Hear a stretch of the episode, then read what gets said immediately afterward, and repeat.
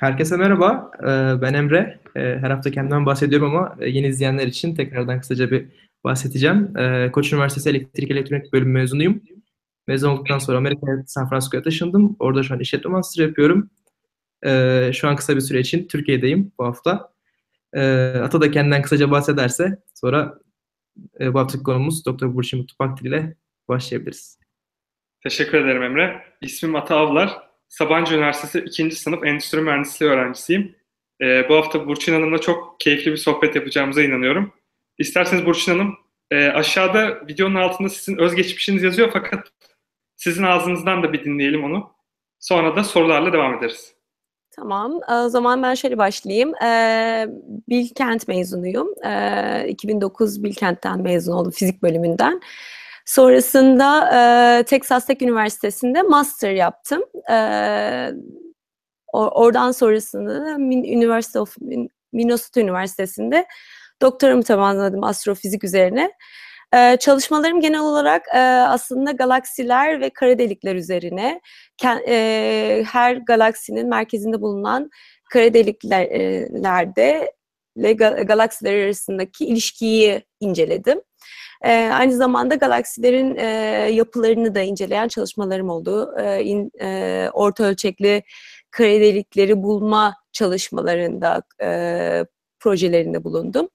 E, oldukça keyifli bir çalışma alanım var. O yüzden bununla ilgili sorularınızı cevaplamaktan e, memnun, mem memnuniyet duyuyorum. Bakalım. Çok teşekkür ederiz. Ben ilk soruyla başlayayım isterseniz. Evet. Türkiye'den e, yurt dışına gidişiniz nasıl oldu? Sizin için zorluklar nelerdi ve e, ne tür herhangi bir burstan yaralandınız mı ve bu burs nedir? Tamam şöyle diyeyim. Ee, açıkçası çok bir bilgim yoktu üniversiteyi bitirdikten sonra. Nasıl e, başvuracağım, nerelere başvurmalıyım.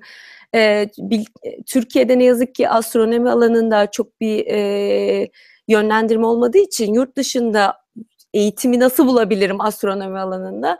O anlamda büyük bir soru işareti vardı kafamda. E, ama Bilkent'te üst e, sınıf arkadaşlarımızın yurt dışına gittiğini biliyordum. Oradaki arkadaşlarla danıştım. Nasıl e, başvurular yapılıyor? Açıkçası Texas Tech'te bir arkadaşım vardı. E, üst sınıf matematik bölümünde. O e, matematik bölümünde doktora yapıyordu. Biraz onun tavsiyesi oldu açıkçası Texas Tech'e gitmem. Hani bu üniversite güzel, hani ben memnunum falan diye. E, sadece o yüzden açıkçası sadece oraya başvurdum ve oradan kabul aldım. Biraz onun etkisi oldu. Bağlantılar o anlamda önemli olduğunu düşünüyorum. Üst sınıfınızdaki e, bölüm arkadaşlarıyla bağlantılar çok önemli. E, ne yazık ki biz çok fazla bilmiyoruz neye nasıl e, başvuracağımızı. Türkiye'de çok böyle en azından benim bulunduğum dönemde öyleydi. Biraz kapalı kutu gibiydi. E, o yüzden bir bursa başvurmadım. E, direkt e, asistanlık aldım üniversiteden. E, lablarda ders anlatıyordum. E, aynı zamanda araştırma yapıyorsunuz, kendiniz ders alıyorsunuz. O şekilde e, ilerledi. Ama Texas Tech'te e, astronomi hocası benim gittiğim sene mezun ol, şey retired, e, emekli oldu. Öyle olunca da e, ben ortada kalmış gibi bir şey oldum. O üzerine e, başka e, doktora programları ar- arayışına girdim ama zaten Amerika'da bulunduğunuz için e, o süreci anlamanız daha kolay oluyor bir sonraki basamak adına. Katılıyorum. Çok teşekkür ederiz. Ee, peki neden astronomi alanını seçtiniz? Ya bu benim küçüklükten beri istediğim bir şeydi. Hep ilgim vardı uzaya karşı, kara deliklerine karşı.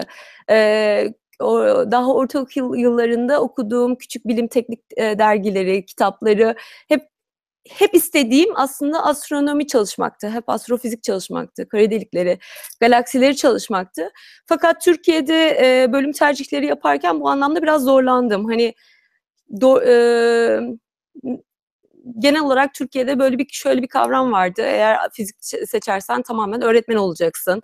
İşte e, başka bir alan yok gibi bir kavra, kavram vardı ve ben ben de bunu yapmak istemiyordum. Ben, ben bir bilim insanı olmak istiyordum, araştırmacı olmak istiyordum.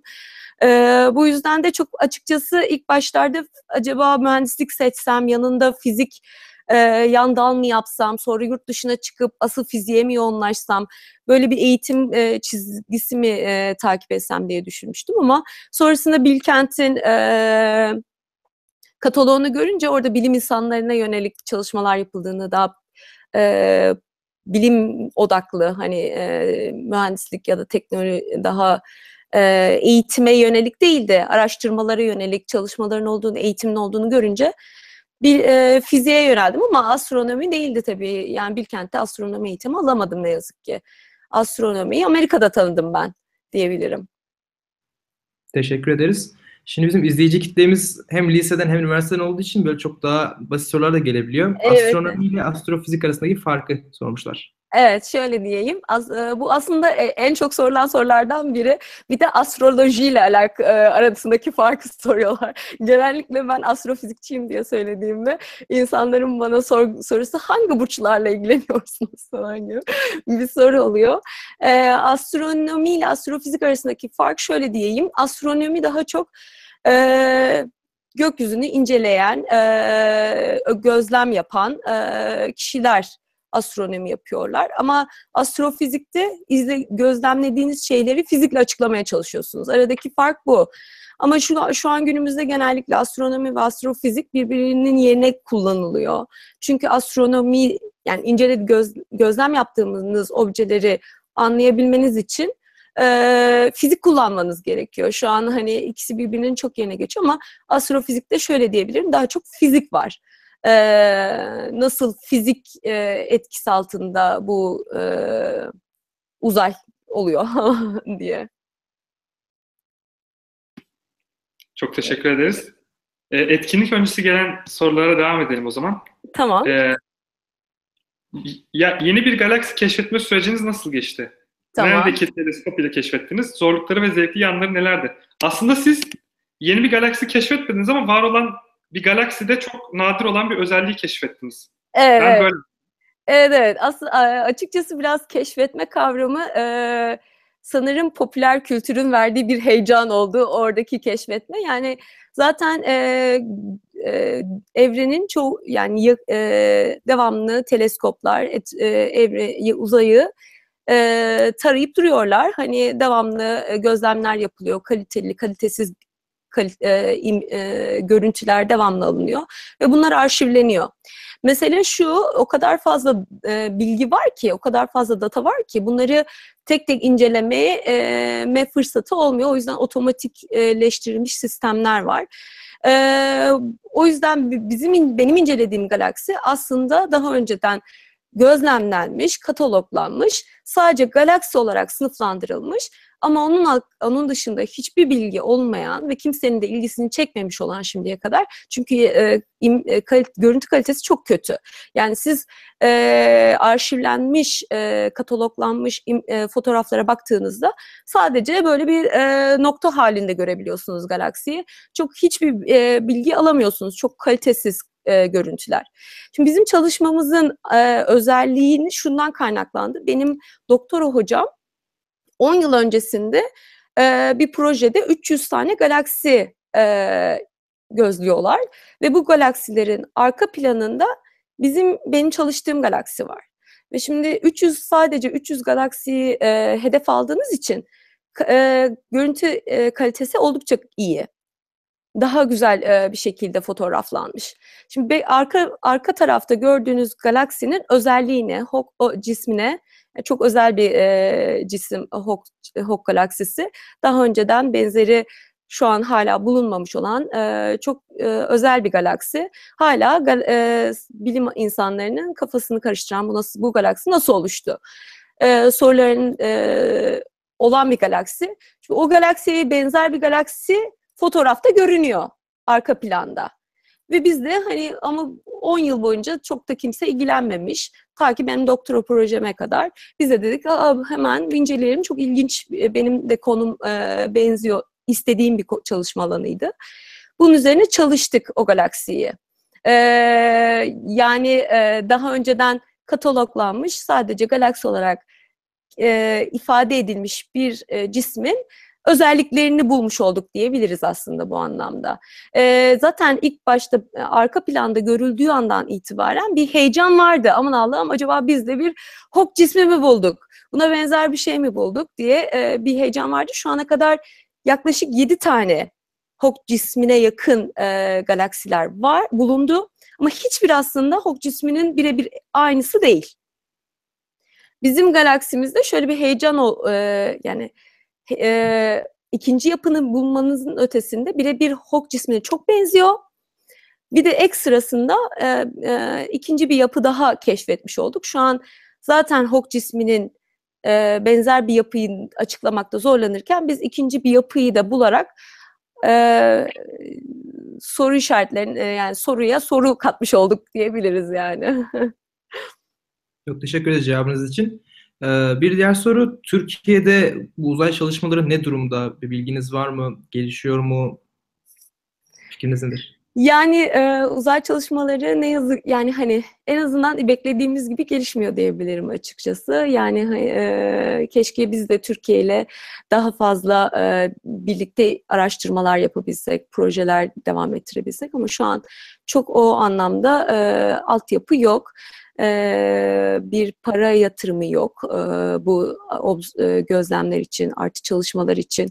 Açıkçası bu anlamda eğitim de hani e, bu yatırımı yapabilmemiz için eğitim alanlarının da olması lazım. Şu an Türkiye'de astrofizik bölümün eğitim alabileceğiniz e, bir üniversite yok. Bu çok acıklı bir şey. Astronomi bilimi astro, açıkçası e, baktığınızda birkaç üniversitede astronomi e, bölümleri olsa da hani bunlar hakikaten yetersiz. E, bunlar e, Amerika'da mesela en e, ünlü üniversitelerde, en başarılı üniversitelerde en e, başarılı öğrencileri alan bölümler. Ama Türkiye'de bu daha çok e, iyi üniversitelerde diyeyim hani e, departman listesine girememiş bir bölüm. O yüzden bu büyük bir e, sorun Türkiye için. Bu anlamda e, ciddi bir seferberlik ilan edilmesi lazım herhalde e, eğitim seferberliği. Çok teşekkür ederim. E, aslında sizin haberinizi ben sene başı okuduğumda gerçekten göğsüm çok kabarmıştı. Çünkü Türkiye'de görmeye alışık olmadığımız türden bir başarıydı. Bu öncelikle çok tebrik ederim. Teşekkür ederim. Ee, sorum şu, şimdiki hedefiniz ne? Şimdiki hedefimiz e, ilerlemek yani daha fazlasını öğrenmemiz lazım. Yani e, benim eğer akademik anlamdaki hedefimi sorarsanız e, benim amacım e, bir astrofizikçi olmak, tam bir researcher yani e, tam bir araştırmacı. Bir araştırma üniversitesinde projelerimi geliştirip bu projelerde öğrenciler e, öğrencilerle birlikte çalışma yapmak istiyorum. Ee, şu anki yakın planda doktoramı bitirdim. Arizona Üniversitesi'nde postdoc çalışmaları yapacağım. E, doktora sonrası çalışmalarımı yapacağım. E, bu projelerimin içi, yani çalışacağım konular arasında şu an bulun e, keşfet yani keşfettiğim tırnak içerisinde keşfettiğimiz galaksinin e, daha fazla e, özelliklerini anlamamız lazım. Çünkü bizim yaptığımız çalışma çok ön çalışmaydı. Yani var olan e, bir iki kaliteli e, görüntüyle e, gal galaksi hakkında genel yapısını öğrenmiş olduk. Ama hala bu galaksi hakkında çok fazla soru işareti var. Bunları incelememiz lazım. İlk hedefimiz bununla alakalı daha fazla gözlem yapabilmek, bu, galaksinin özelliklerini anlayabilmek, bu galaksiye belki benzer galaksileri e, hedef alabilmek bu konuda. E, bunun dışında hala kara deliklerle alakalı çalışmalara devam edeceğim. E, orta ölçekli kara delik e, bulma hedefimiz var. E, şu an hala e, bu, galak bu kara delikler bulunamadı, orta ölçekli kara delikler e, galaksilerin merkezinde. Onları onlarla alakalı çalışmalarımız devam ediyor.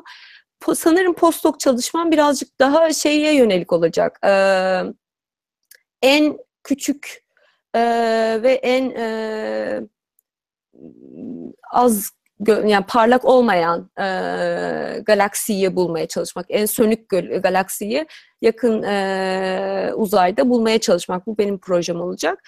Yani böyle heyecanlı, eğlenceli e, projelerle devam edeceğiz. Galaksi e, evreni çözmeye. Çok teşekkür ederim cevabınız için. Ee, sıradaki sorumuz Mars veya başka bir gezegene koloni kurmak mümkün mü?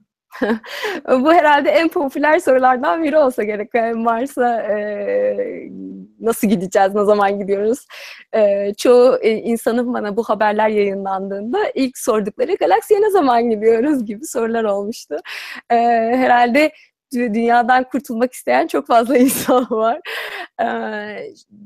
Mars hedefi NASA'nın planında 2030'lu yıllarda insanlı uzay aracı gönderme planları var. aynı zamanda SpaceX denilen bir firma var. Bu firmanın 2025'lerde bir Mars'a gönderme, uzay aracı gönderme, insan içeren uzay aracı gönderme planları var. Ee, bakalım nasıl kolonileşme olayı. İlk önce bir gitmek lazım herhalde. Gidip görmek lazım ne kadar ortam müsait, teknoloji o sırada ne kadar buna elverişli olacak. Yani oldukça e, zor bir hedef aslında yani kolay bir e, hedef değil. Ama eminim teknolojinin gelişmesiyle birlikte e, mümkün olacaktır diye düşünüyorum ben. Teşekkür ederim. Ee, ben aslında demin hedeflerini sorarken hani daha geniş e, daha geniş bir soru sormuştum. Mesela sizin bulduğunuz çift halkalı yapı belki evrenin hani nasıl oluştuğuna dair fikirler verebilir. Hani bu tarz şey, yapılar daha fazla keşfedilirse evrenin sırrı ortaya çıkabilir diye bir yazı okumuştum. Hani bununla ilgili nedir?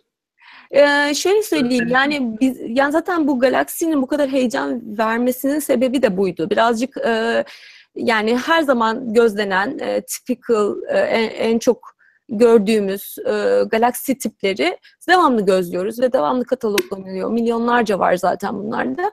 E, bunlar elbette her biri ne kadar e, bilgi katsa da çok böyle damla damla e, bilgi katıyor bilgi e, bilgilerimize. Ama bu e, bu tarz e, çok özel galaksiler yani daha benzerleri olmamış, e, daha önce hiç görülmemiş galaksiler bizim için uç e, oluşum e, sırlarını anlatıyor aslında. Nasıl galaksiler oluşabileceği hakkında çok böyle uç e, örnekler sunuyor. O yüzden de aslında bizim bilgimizi o anlamda hani itiyor, zorluyor. E, biz şu an hala Hawk cismi zaten kendisi tek başına bunu zorluyordu.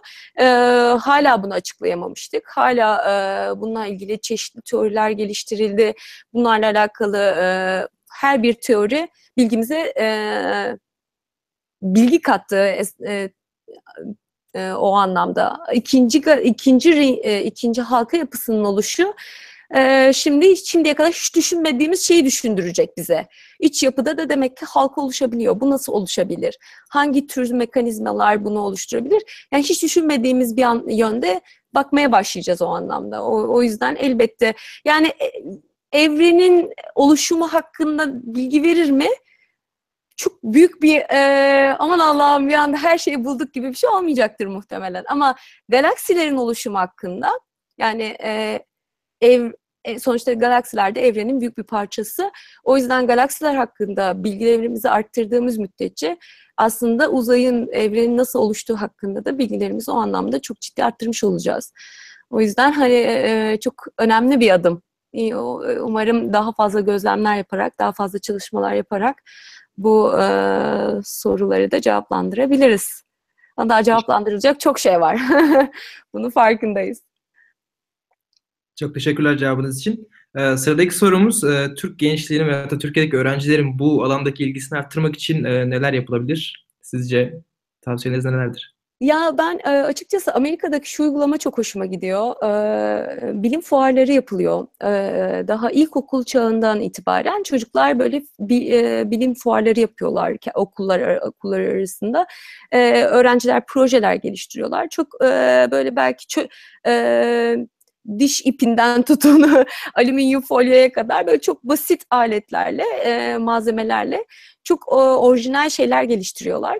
E, mesela bir öğrenci e, e, bir teleskoptaki e, uzay teleskopundaki ısı e, kalkanını geliştirmiş alüminyum folyoyla. Çok orijinaldi. Tutmuş bana anlatıyor işte e, Hubble e, e, uzay e, teleskobu şöyle işte James Webb teleskobu böyle olacak, şu şöyle olacak, bu böyle olacak. Çocuklar için aslında çok ciddi bir hani hem ellerini elleriyle birlikte bir şeyler yapılıyorlar, inşa ediyorlar, düşünmeyi öğreniyorlar, soru sormayı öğreniyorlar. O anlamda keşke Türkiye'de birazcık daha bu bilim fuarları sadece üniversite ve lise bazında değil daha böyle ortaokul, ilkokul seviyesinde bilmiyorum belki oluşmaya başlamıştır bazı lise ve ortaokullarda ama hakikaten daha böyle küçük yaşlarda bunları yapabileceklerini düşünüyorum. Bazı üniversitelerde teleskoplar teleskoplarımız yok yani ne yazık ki bu tarz kulüpler kurulsa e, şu an online olarak yapılan çok çok güzel e, halk e, destekli yani halkın katıldığı bilim tek projeleri var. Keşke çocuklarımızı bu konuda bilim bilgilendirebilsek, e, bunlara gönüllülük katkıda bulunabilsek. İşte akşamları e, yıldız gözlem pro, e, programları yapsak hani e, bu tarz e, programlar e, eminim çocukların e, ilgisini artıracaktır. Zaten genellikle bizim problemimiz çocukların ilgisizliğinden ziyade e, büyüklerin o ilgiyi kırışlarından kaynaklanıyor. Yani çocuklar ben astronot olmak istiyorum diyen çok çocuk duydum ben. Çocuklar astronot olmak istememe gibi bir problem yok. Genellikle sorun anne ve babaların e, astronot olup ne yapacaksın diye onları e, durdurmaları. Yani bizim o noktada biraz da elbette öyle yapmalısın deyip teşvik etmemiz lazım. Ben daha ben de üniversite yıl yani üniversite yıllarında daha çocukluk yıllarını geçtim. Üniversite yıllarında bile sizi kariyer alanında durduruyorlar. Yani uzay, Türkiye'de hiçbir şey yok. Ne yapacaksın? Hani galaksi bulduğunuzda bile size dedikleri şey, e galaksi buldun ne oldu? gibi bir cevap oluyor. Yani hani bilginin kendisine karşı olan ne yazık ki kıymet çok az. Ee, aslında bilginin kıymeti aslında öğretilmesi lazım. İlla kısa vadede e, şu kadar para kazandırdı, şu kadar dönüt getirdi den ziyade aslında uzun vadede ne kadar çok e, getirisi olduğuna bakmamız lazım. Çok teşekkür ederiz. E, demin bahsetmiştik SpaceX projesi. Ben e, so, yani sosyal medyadan ve haberlerden oldukça takip etmeye çalışıyorum. Hı hı. Ve siz, sizi merak ediyorum. Sizce maliyetin o kadar düşmesi mantıklı mı? Yani olabilecek proje mi? Elon Musk'a ne kadar güveniyoruz? Ee, ya çalışma herhalde denemeden olmaz dememiz lazım. Yani bu hani astronot olmak isteyen çocuğa dur deme gibi bir şey. Yani e, firmalar yapmak istiyorlarsa elbette destek olmamız lazım. Daha ciddi manada iş e, iş olanakları da sunuyorlar. İlgisi olan insanları o yöne de yönlendiriyorlar. O anlamda da ben hani açıkçası keşke bu tarz firmalar daha da artsa ki başarı yani şu ana kadar başarıyla sonuçlanmış projeleri de var. Yani gerçekten gönderebildiler e, roketleri. O yüzden hani e, desteklenmesi ve hatta keşke artsa diye düşünüyorum yani bu tarz projeler. Ee, keşke Türkiye'de de bir SpaceX e, Türk Türko SpaceX gibi bir şey olsa. Çok teşekkür ederiz. Ee, sırada gelen bir soruyu okuyorum şu an. ee, Bilkent'te fizik eğitimi nasıldı? Zorlukları neler ve yurt dışında nasıl karşılıyorsunuz? Çünkü İslamofobi çok yayılmış durumda. Teşekkürler demiş anonim bir arkadaş. Şimdi iki soru için iç içe sanki. Birincisi eğitim nazarıyla bakarsanız tamamen hani kişisel kimliğinizden öt ayrı.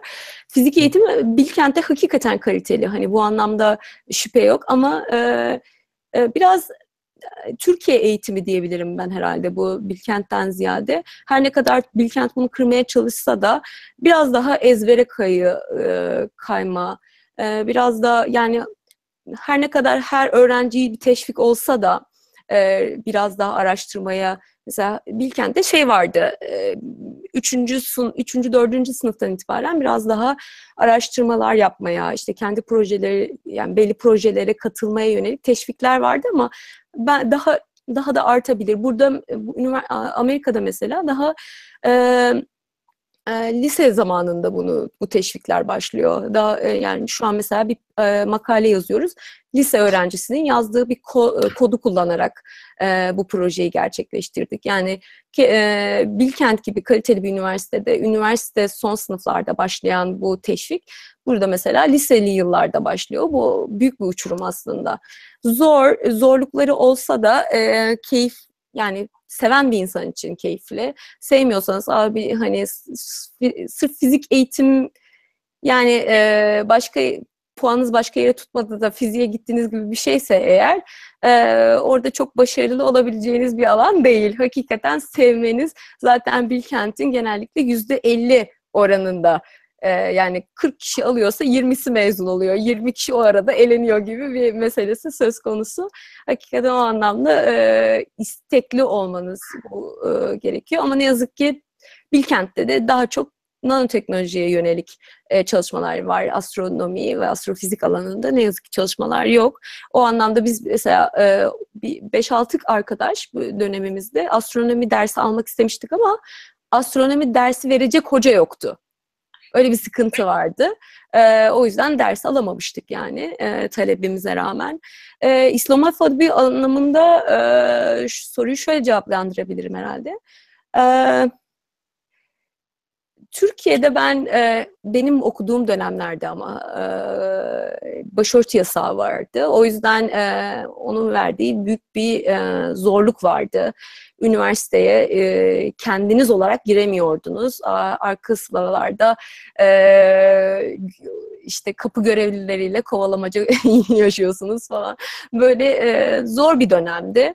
E, o yüzden e, herhalde Türkiye'de ben İslamofobiyi daha çok yaşadım diyebilirim. Amerika'ya geldiğimde direkt başörtüsüyle istediğim her yere girebiliyorum.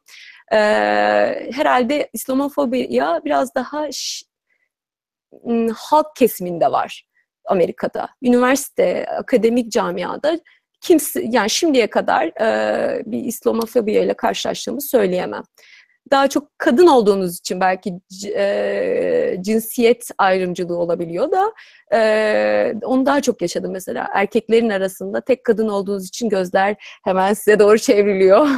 bu kavram, e, bu daha çok yaşamışımdır e, Müslüman kimliğimden ziyade.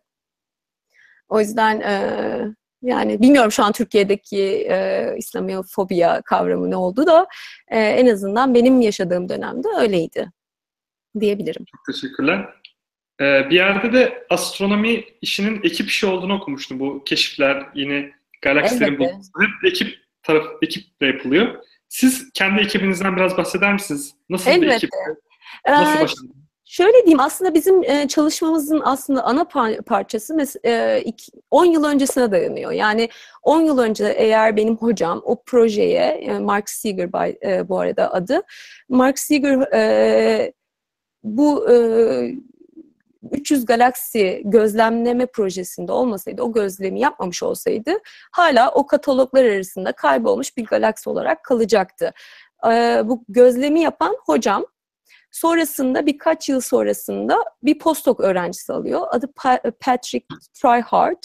E, Patrick de bu, bu galaksi 300 galaksi incelerken arka planda o yap hani e, o galaksi ilk fark eden aslında Patrick. E, diyor ki aa işte halka yapısı var. Ana e, e, yuvarlak e, e bir center o, e, gövdesi var diyor ve Hawks objeyi ne kadar benzediğini fark ediyor ve bunu not ediyor. E, sonrasında e, 7 yıl sonra kadar falan ben geliyorum ve e, sonunda o e, gözlemleri alıyorum inceliyorum. E, bu projenin içerisinde Matilla e, diye bir arkadaşımız daha var. Kendisi master öğrencisiydi. O ilk e, analizleri yaptı diyebiliriz. Yani ilk başta e, bir galaksi fotoğrafını aldığınızda yapmanız gereken ilk önce gök gökyüzünün e, parlaklığını e, galaksinin fotoğrafından çıkarmanız gerekiyor. Bu tarz temizleme işlemlerini e, Metilla yaptı ve ben sonrasında da e, tekrar e, onu kon, yaptıklarını kontrol edip e, üzerine araştırmayı yaptım. Analizlerin e, hepsini ben yaptım aslında. E, tabii e, bu analizlerin dışında acaba bu nereden olmuş olabilir? Bu e, teoriler nasıldır? E, nereden nasıl e, bu e, Hawk cismi e, oluşum e, süreci oluşmuştur gibi e, e, tartışmaları hep birlikte yaptık elbette. E, grubumuz şöyle yani dört kişilik bir gruptu diyebilirim yani o anlamda. Teşekkür ederiz. Ee, sıradaki soru kim ben? Ee, Burçin Hoca bir gününü nasıl geçiyor? Disiplinli midir? Çok sıkı mı çalışıyor mesela? Günde kaç saat uyuyor diye bir soru gelmiş. Oo güzel bir soru.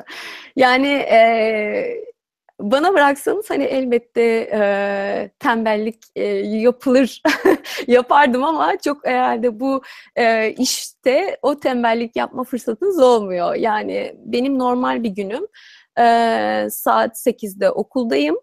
Eee, akşam 8'e kadar eee, okulda bulunuyorum. Devamlı bilgisayarın başındayım genellikle. Öğlen araları bir eee, Türkiye'de ailemle e, konuştuğum bir çay aram var. Eee, akş- eee, akşam se- 8'e kadar. Eee, ilk başta ilk eee, eee, kısım daha çok makale okuma, eee, yeniler yeni yeni ne tür çalışmalar olmuş gibi y- bilginizi tazelemeye yönelik eee, şeyleri okuyarak geçiyor. Sonrasında 12'den sonra birazcık daha kendi projelerime eee, de, de analizlerimde yapmam gereken şeylere yöneliyorum ama her gününki birbirinden farklı. Bazı günler oluyor 12'ye kadar gece 12'ye kadar eee, okulda kaldığımı, eee, ofisimde kaldığımı, bir eee, makale yetiştirmeye çalıştığımı, bir propo, eee, bir proje eee, eee, sunumunu yetiştirmeye çalıştığımı çok biliyorum.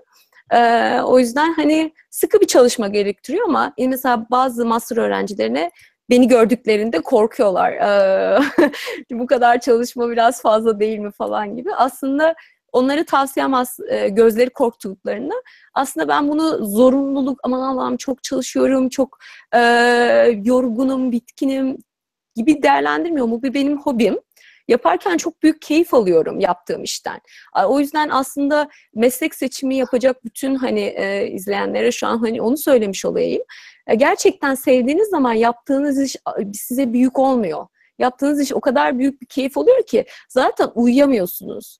Yani ben çoğu zaman hatırlıyorum yani özellikle o ikinci halka yapısı ilk başta biz onu bulduğumuzda e, şüphelendik yani böyle bir halka yapısı olmaması lazım. Ben defalarca o analizleri tekrarladım.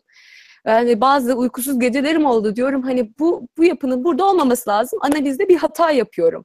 Defalarca tekrarladıktan sonra hakikaten ve farklı farklı metotlar her biri o yapıyı e, işaret ettiğinde o zaman anlıyorsunuz hani işte buldum kavramı. E, o, o, o onun verdiği mutlulukta hani siz bütün o çalışmaları yetiyor yani o anlamda. Biraz Teşekkür yoğun geçiyor diyebilirim o anlamda e, günüm. Bu güzel cevabınız için çok teşekkür ederim. Umarım bu yoğun çalışmanın karşılığını daha da güzel başarılarla alırsınız. İnşallah. Evet. Ee, benim sorum şu aslında biraz kişisel. Ben hep bilimle ilgili bir meslek dalı düşündüğümde hep kendi kendime şu soruyu soruyorum. Mesela bundan 50 yıl sonra doğmuş olsaydım daha farklı şeyler olacaktı. Mesela sizin için söyleyeyim. Belki milyonlarca ışık yılı uzaklıktaki bir galaksinin içindeki neler olup bittiğini çok daha iyi gözlemleyebilecektiniz. Bu sizi heyecanlandırmıyor mu? Ne düşünüyorsunuz? konuda? Elbette. Her seferinde zaten şu an öyle bir e, asırda yaşıyoruz ki her an bir yeni bir şeyler, yeni gezegenler bulunuyor, yeni e, özellikler bulunuyor. Teknoloji her her an artıyor ve daha yani e, teknolojinin sınırını aşan teknolojiler gerçekleşiyor. Gözlemleme, gitme, e, başarabilme. Şu an e, bilgisayarların e, gücü çok kuvvetli. Öyle simülasyonlar yapıyorlar ki e, şu an evrenin e, e, evrendeki galaksilerin çok benzer e, özelliklerine sahip galaksi simülasyonları var. Bu çok büyük bir e, adım yani aslında teorilerimizin oldukça güçlü olduğunu güç, e, gösteren bir şey. Her hala her anda yani bir, bir başarı oluyor. Siz daha onu anlamaya çalışırken bir bakıyorsunuz başka bir grup daha da ilerisini yapmış. Onları takip etmeye çalışıyorsunuz. Çok böyle e, heyecan verici o anlamda. O yüzden ben kendimi çok e, şanslı hissediyorum. Böyle hani e, çok durağan, oto, otomot bir motomot bir e, araştırma alanında değilim. Her an gelişen, her an yeni şeyler bularak daha bunu da yapabilirim, bunu da yapabilirim, bunu da çalışabiliriz, bunda da şu var falan diye e, heyecana kapıldığımız e, bir süreçten geçiyoruz. O yüzden evet çok kendimi şanslı hissediyorum o anlamda. Çok teşekkürler. Sıradaki sorum e, bu alanda çalışan galiba. Yo ben duyuyorum. Sorayım. Tamamdır. E, bu alanda çalışan e, başka ünlü Türk isimler var mı? Veyahut da mesela geçen haftalarda Selçuk Topal ile bir yapmıştık. Bu astronomi Türk camiası tarzı bir şey var mı? Diğer Türklerle iletişim halinde misiniz? Ee, yani e, çok astronomi Türk Türk astronomi camiası varsa da benim haberim yok benim. ee, ama şöyle diyebilirim, çok başarılı çalışmalar yapan e, astrofizikçiler var kesinlikle. En başta Feryal Özel Hoca e, yani benim için tam bir rol modeldir. Yani kendisi hem bir kadın olarak hem de e, çok çeşitli başarılara imza atmış bir insan olarak e, nötron star e, alanında çok büyük başarılar imza atmıştır. Kara delikleri e, gözlemleme e, teleskobunda da e, kendisi bizzat e, görev almakta. Arizona Üniversitesi'nde kendisi şu an benim de postdoc yapmaya gideceğim üniversitede hoca e, olarak e, projelerini yapıyor. E, Feryal Özel Hoca o anlamda hakikaten hepimizin e, gurur duyması gereken çok başarılı bir araştırmacı. Onun dışında Kayhan e, Gültekin Hoca var Michigan Üniversitesi'nde. Onun da e, benim araştırma konularıma çok yakın olduğu için bizzat yakından çok takip ettiğim bir e, kişi kendisi. E, onun da kara delikler ve galaksiler arasındaki ilişkileri e, inceleyen çok e, güzel çalışmaları var.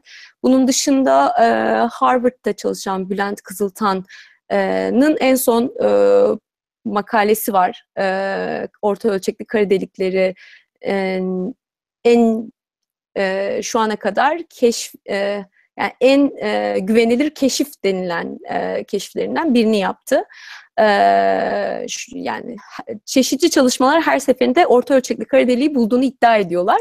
Bunların arasındaki en e, güvenilir keşif şu an e, Bülent Kızıltan Hoca'dan e, oldu. E, on, e, bu tarz çalışmalar e, yapan çok e, yani bunun gibi sayısız e, yapan vardır da ben benim bizzat çalışma alanım daha çok bu e, hocalarımızınkiyle benziyor. O yüzden onları yakından takip ediyorum.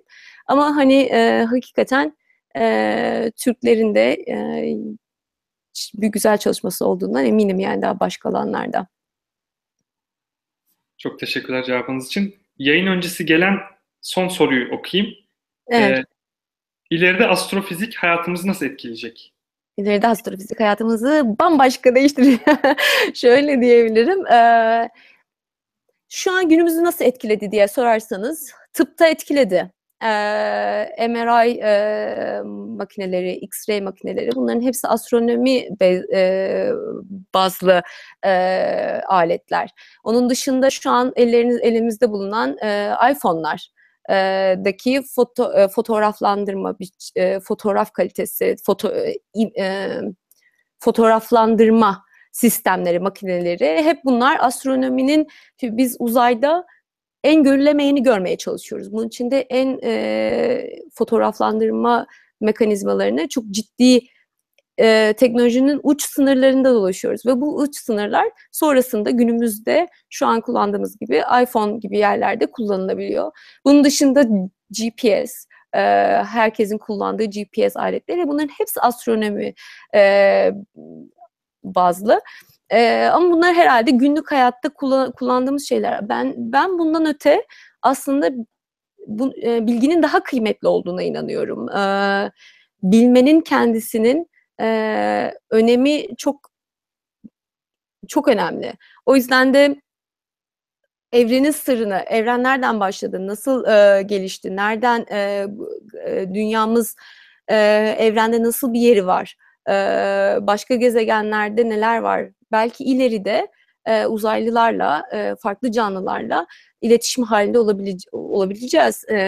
Kim bil yani dünyanın dışında şeylerin olabil hayatın olabileceği e, ni bilmek muazzam bir şey.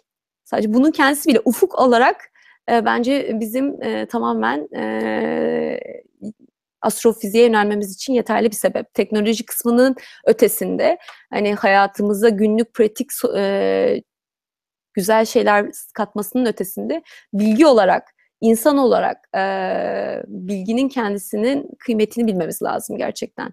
Bizim evrendeki yerimizi bilmemiz lazım. Çok teşekkürler. Teşekkürler. Ee, sıradaki sorumuz, Türkiye'de bu astronomi veya astrofizik okumak isteyen bir öğrenci nasıl bir yol izlemeli? Önce nerede ne okuyabilir? Nasıl bir yoldan ilerlemeli? Şöyle diyebilirim herhalde. As Türkiye'de herhalde fizik okuması gerekiyor. Çünkü e, astronomi dediğimiz gibi astrofizik eğitimi çok fazla olmadığı için. Ama e, yani ben şöyle iki yol çizebilirim herhalde. E, eğer fırsatları varsa e, üniversite eğitimini yurt dışında almaları, yurt dışına gidebilmeleri ve direkt astronomi e, eğitimi almaları. Ama bunu yapamıyorlarsa Türkiye'de fizik eğitimi alıp e, bu fizik eğitimini alırken de e, devam devamlı kitaplar okuyarak astronomi üzerine ve e, çok fazla aslında Amerika'da mesela devamlı e, yaz okulları var. Ee, öğrencilerin gelip katılabilecekleri projeleri, yaz e, NASA'nın projeleri var. Ee, böyle intern, e, staj yapabileceğiniz alana e, yerler olabiliyor. Onun gibi e, yaz okullarına e, başvurabilirler. E, ve sonrasında da yurt dışında master ya da doktoraya doğru yönelmeleri gerektiğini düşünüyorum açıkçası. Bu benim nacizane fikrim. E, yurt dışında da yani e, araştır ilgi alanınıza göre eğer siz daha çok gezegenlerle ilgili çalışmalar yapmak istiyorsanız bu alandaki e, çalışmaları yapan üniversitedeki hocaları takip etmeleri lazım. Eğer kara deliklerle ilgileniyorsanız üniversitelerde kara delikler çalışan e, kişileri takip etmeleri gerekiyor. E, ama bu anlamda herhalde en çok NASA gibi e, ünü, e, gözlem evlerinin e, devamlı ya da Harvard'ın mesela üniversitesinin devamlı e, küçük e, gazeteleri oluyor. Yaptıkları researchlerle alakalı bilgilendirme veren. Çok fazla e, şeyler, hmm, scholarship'ler, e, burslar veriliyor. E, onlara başvurabilirler. E, sadece pes etmesinler diyebilirim herhalde o anlamda. Çok teşekkürler. Şimdi sizin yaptığınız çalışmada e, galaksinin iki tane halkası, biri genç, biri yaşlı olduğundan bahsediliyor. Evet. Peki bu genç olan halkanın oluşması kesin olarak bilinmiyor. Siz ne düşünüyorsunuz? Daha küçük bir galaksiyle galaksi sayesinde mi oldu bu? Nasıl şöyle, oldu? Şöyle diyebilirim aslında. E, bu e, dış halka e, yani şöyle diyeyim galaksi. Galaksimiz bir top biçiminde gibi düşünün. Çok simetrik, e, yumurta gibi değil yani böyle bir yatı, yatılmış gibi değil de tam bir yuvarlak gibi düşünün. Öyle bir ana kütle e, galaksi e, merkezi ve etrafında e, bir halka, genç mavi bir halka var. E, o da çok simetrik ve iki iki cis iki e, parçayı birbirine bağlayan hiçbir şey yok gözle görülebilen. Şimdi bu bu bu tanım aslında Hawk cisminin tanımı.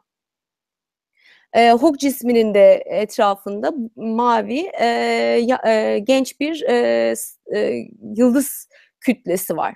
E, ve bunun bu kadar simetrik bir şekilde oluşmasının e, muhtemelen bir e, gaz aktarmasıyla olduğunu düşünüyoruz. Yani benim e, şu an e, makalemde de o şekilde e, en e, mümkün açıklama şu an için e, e, gaz aktarması yavaş bir gaz aktarması diye düşünüyoruz. Çünkü eğer bir mesela bir e, galaksi şurada duruyordu, başka bir galaksi geldi, çarptı ve bunun et, e, bunun etkisinde etrafında halka biçiminde bir e, halk e, star e, yıldızlar oluştu.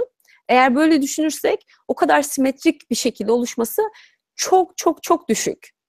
Yani öyle bir şekilde çarpı, çarpışma gerçekleşecek ki hem e, dış yapı, halka yapı çok simetrik olacak hem ana yapı simetrik olacak. Bu e, yani gerçekten e, bir e, lotoriden e, e, piyango çarpmasından daha düşük bir ihtimal. Şimdiye kadar e, yapılan araştırmalar, bütün e, simülasyonlar hep e, bu tarz e, e, e, çarpışmanın çok asimetrik yapılar oluşturduğu, arada bağlantılar oluşturduğunu gösteriyor.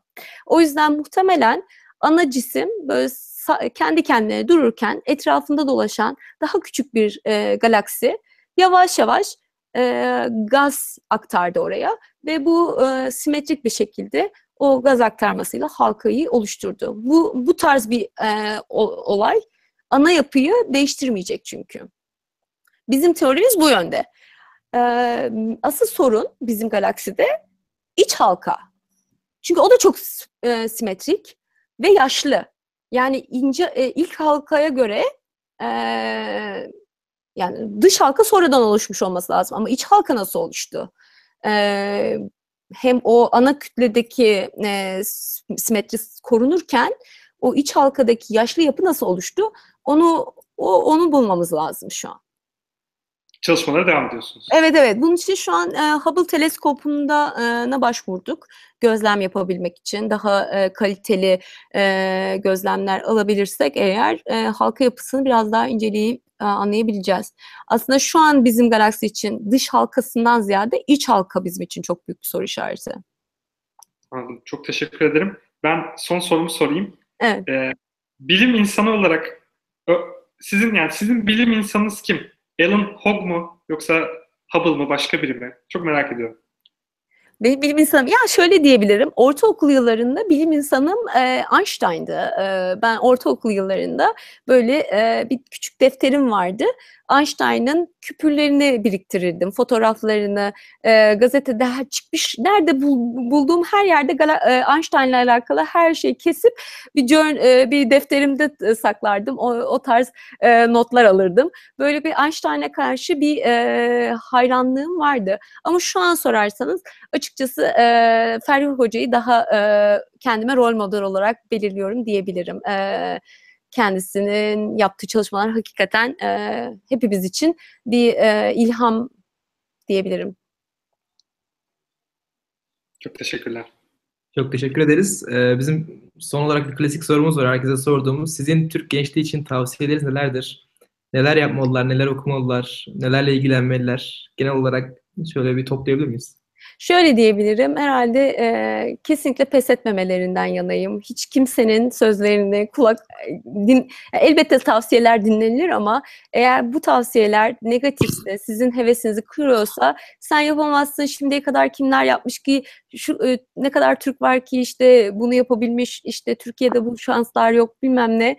E, bunların hepsini göz ardı edip aslında yapı herkesin her şey olabileceğini e, hedeflerini almalılar. Bu, bu hedeflerde e, gereken neyse onun yapmak için son, sonuna kadar uğraşmaları gerektiğini düşünüyorum. Biraz daha politikadan uzak, e, bilimin ne kadar önemli olduğunu, sırf hani para kazanmak için değil de bilginin kıymetinden dolayı olduğunu e, keşke fark edebilseler, keşke bu anlamda da e, okuyup yazsalar. Ben bu anlamda açıkçası kendim şu an e, şu noktada şanslı hissediyorum. Hakikaten sadece Türkiye'de biz e, çok e, tek tip insanlarla birlikteyiz. Amerika'da bulunmanın en güzel kendi adıma e, katkısı her türlü ırktan, her türlü kültürden, her türlü dinden insanlarla birlikte olup sizin ufkunuzu o kadar çok açabiliyor ki. E, keşke bu tarz e, bizler de Türkiye'de e, diyaloglar kurabilsek, diye, devamlı yurt dışlarını ziyaret edebilsek, daha fazla bir in, in, in, e, e, aktarımda olabilsek o zaman ufkumuzun çok daha değişeceğini, daha gelişeceğine inanıyorum açıkçası. Bunun e, bu en büyük tavsiyem. Bulabildiğiniz kadar e, ufkunuzu açmak için e, fırsatları değerlendirin. Bu staj olabilir, gezi olabilir, her türlü imkan. Çok teşekkür ederim cevabınız için. Ee, bize vakit ayırdığınız için, herkesin sorununu cevapladığınız için tekrardan çok teşekkür ederiz. Rica ederim. Ee, ben, ben teşekkür ederim. Haftaya, daha doğrusu bu hafta çarşamba günü e, Profesör Doktor Emre Yaksi ile sinir bilim üzerine bir yayınımız var. Ondan kısaca bahsedeyim. Eğer bizi Facebook'tan veya YouTube'dan takip ederseniz bundan sonraki yayınlardan da haberiniz olabilir. E, Ata senin söylemek istediğin bir şey var mı? Ee, benim açımdan çok keyifli ve çok bilgi, bilgi dolu bir e, yayın oldu. Ben de çok teşekkür ediyorum. Çarşamba... Ben davet için teşekkür ederim. Sizin de son sözlerinizi alalım isterseniz sonra kapatabiliriz. Ben de davetiniz için çok teşekkür ederim. Gerçekten bu, bu tarz e, platformlar çok önemli e, gençlerle buluşabilmek anlamında. E, yaptığınız çalışma oldukça önemli. Umarım sizin gibi çalışmalarınız daha da artarak devam eder ve sizin gibi çalışmalar yapan daha nice platformlar kurulur diye ümit ediyorum. Çok teşekkürler davetiniz için ayrıca. İzleyenlere de çok teşekkür ederiz. Ee, bir sonraki yayında görüşmek üzere. Herkese iyi akşamlar.